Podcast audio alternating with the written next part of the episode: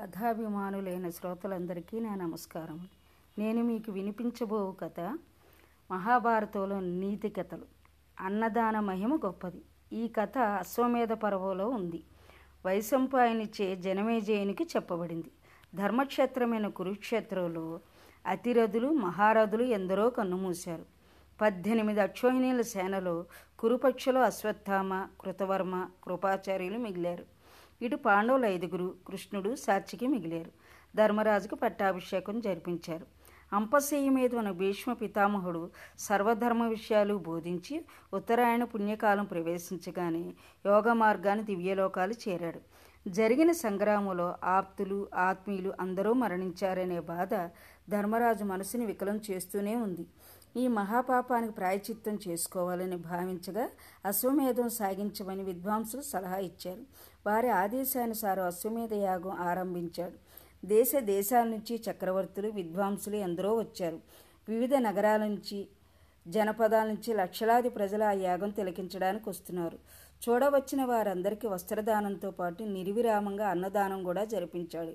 యోగ్యులైన వారికి సువర్ణ మణి రత్న దానాలు చేశాడు. అక్కడికి వచ్చిన వారితో సంతృప్తి పడకుండా ఉన్నవారు ఒక్కడూ లేరు.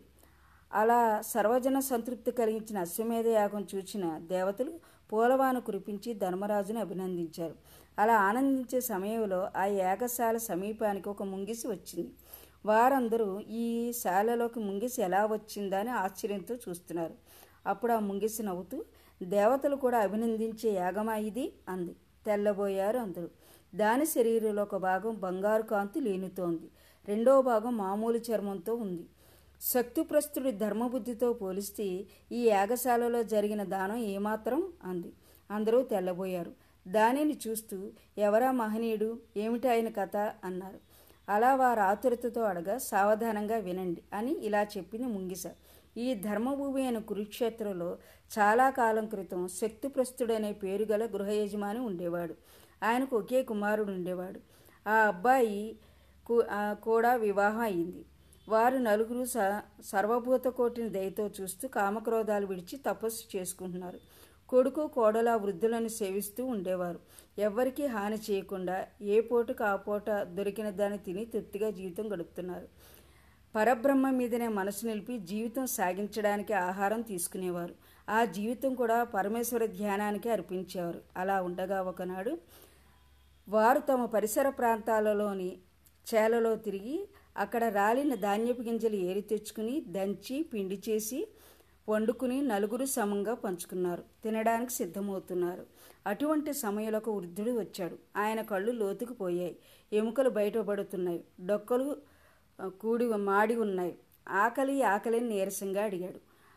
ఆయనను ఆదరంగా తీసుకుని వచ్చి తన పక్క కూర్చోబెట్టుకుని ఆర్య తమరు కుశలమే కదా మా ఆతిథ్యం స్వీకరించి అనుగ్రహించండి. ఏ ప్రాణికి హాని కలుగకుండా ఏ పాపానికి ఒడిగట్టకుండా మేం తెచ్చుకున్న ధాన్యపు గింజల పిండితో వండిన ఆహారం ఇది. దీనితో మీ ఆకలి బాధ నివారించుకోండి అని గృహ యజమాని తన భాగం ఆయనకు వడ్డించాడు. అది ఆరగించి తనకింకా ఆకలిగా ఉంది అన్నాడు. ఆ మాట వింటూనే ఆయన భార్య తన భాగం ఇచ్చింది. ఇంకా వృద్ధిని ఆకలి బాధ తీరలేదని తెలిసి కొడుకు కోడలు కూడా వారి ఆహారం ఆయనకు పెట్టారు. అంతా ఆరగించి ఆయన ఆనందంతో నాయన మీ అతిథి సత్కారం అన్నదానం నాకు తృప్తి కలిగించాయి. నీతో పాటు నీ కుటుంబంలోని వారందరూ ఎంతో ఆకలితో బాధపడుతూ కూడా మీరు తినబోయే ఆహారం దానం చేసి పుణ్యం సాధించారు. మీ దానబుద్ధిని సర్వలోకాలు మెచ్చుకుంటాయి. ప్రపంచంలో ఆకలితో ఉన్న మనిషి ఎటువంటి పాపానికైనా ఒడిగెడతాడు. అన్నం కోసం ఎన్నో దారుణాలు చేస్తాడు మానవుడు. అటువంటి దశలో మీ దానబుద్ధి ఎంత గొప్పదో దేవతలు గ్రహించారు. దయగల గుండెగలవారే ఆశకు దూరం అవుతారు. ఈ రెండు ఉన్న మీకు దివ్యలోకాలు లభిస్తాయి. ఆకలితో అలమటించే ప్రాణికి ఇంత అన్నం పెట్టడం కన్నా గొప్ప దానం ఏదీ లేదు. అటువంటి అన్నం దానం చేసిన పుణ్యాత్ముని మీరు అంటుండగా దేవ విమానం వచ్చింది. వారందరూ ఆ విమానం ఎక్కి వెళ్ళారు. ఇదంతా వింటూ చూసిన నేను వారు వెళ్ళిన అనంతరం ఆ ప్రాంతంలో అతిథి పాదాలు కడిగిన చోట తిరిగాను. తిరిగిన ప్రక్క పాదాలు కడిగిన నీటి తడి తగిలిన నా దేహంలో ఈ భాగం బంగారుమయమైంది. దానం అంటే అది. అనంతరం ఎన్నెన్నో దాన ధర్మాలు సాగే ప్రదేశాలు తిరిగినా రెండవ పక్క దేహం ఇలానే ఉండిపోయింది. ఇక్కడ కూడా ఇంతే. నవ్వుతూ వెళ్ళిపోయింది ముంగిస. చూశారు కదా? అన్నదాన మహిమ ఎంత గొప్పదో. మీరు కూడా అసహాయులకు నిస్సహాయులకు చేతనైనంత సహాయం చేస్తారని ఆశిస్తున్నాను. నా కథ శాంత విన్నందుకు మీకు నా ధన్యవాదాలు.